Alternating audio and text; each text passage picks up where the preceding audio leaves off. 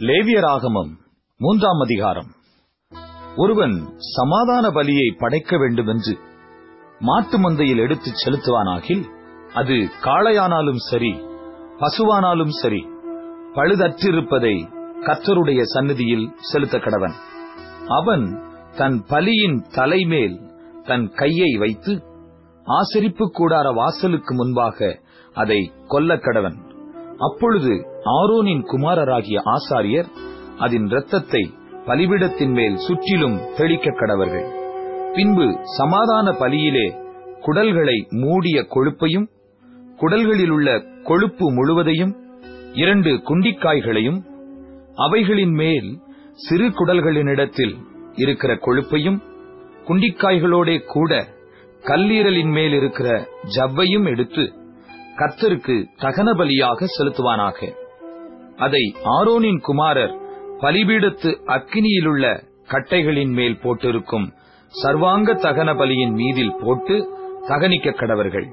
இது கர்த்தருக்கு சுகந்த வாசனையான தகன பலி அவன் கர்த்தருக்கு சமாதான பலியை படைக்க வேண்டுமென்று ஆட்டு மந்தையிலிருந்து எடுத்துச் செலுத்துவானாகில் அது ஆண் ஆனாலும் சரி பெண் ஆனாலும் சரி. பழுதற்றிருப்பதை செலுத்துவானாக.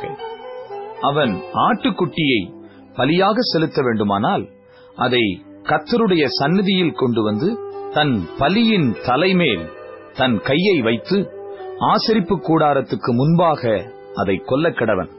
அப்பொழுது ஆரோனின் குமாரர் அதன் இரத்தத்தை பலிபிடத்தின் மேல் சுற்றிலும் தெளிக்க கடவர்கள்.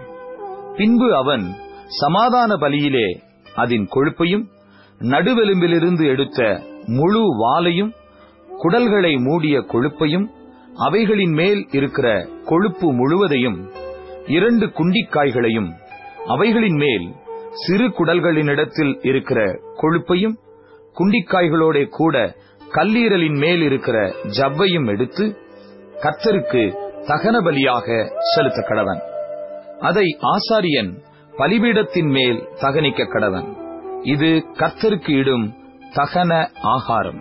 அவன் செலுத்துவது வெள்ளாடாயிருக்குமானால் அவன் அதை கர்த்தருடைய சந்நிதியில் கொண்டு வந்து அதன் தலைமேல் தன் கையை வைத்து ஆசரிப்பு கூடாரத்துக்கு முன்பாக அதை கொல்ல கடவன் அப்பொழுது ஆரோனின் குமாரர் அதன் இரத்தத்தை பலிபிடத்தின் மேல் சுற்றிலும் தெளிக்க கடவர்கள் அவன் அதிலே குடல்களை மூடிய கொழுப்பையும் அவைகள் மேலிருக்கிற கொழுப்பு முழுவதையும் இரண்டு குண்டிக்காய்களையும் அவைகளின் மேல் சிறு குடல்களினிடத்தில் இருக்கிற கொழுப்பையும் குண்டிக்காய்களோட கூட கல்லீரலின் மேல் இருக்கிற ஜவ்வையும் எடுத்து கர்த்தருக்கு தகன பலியாக செலுத்த கடவன்.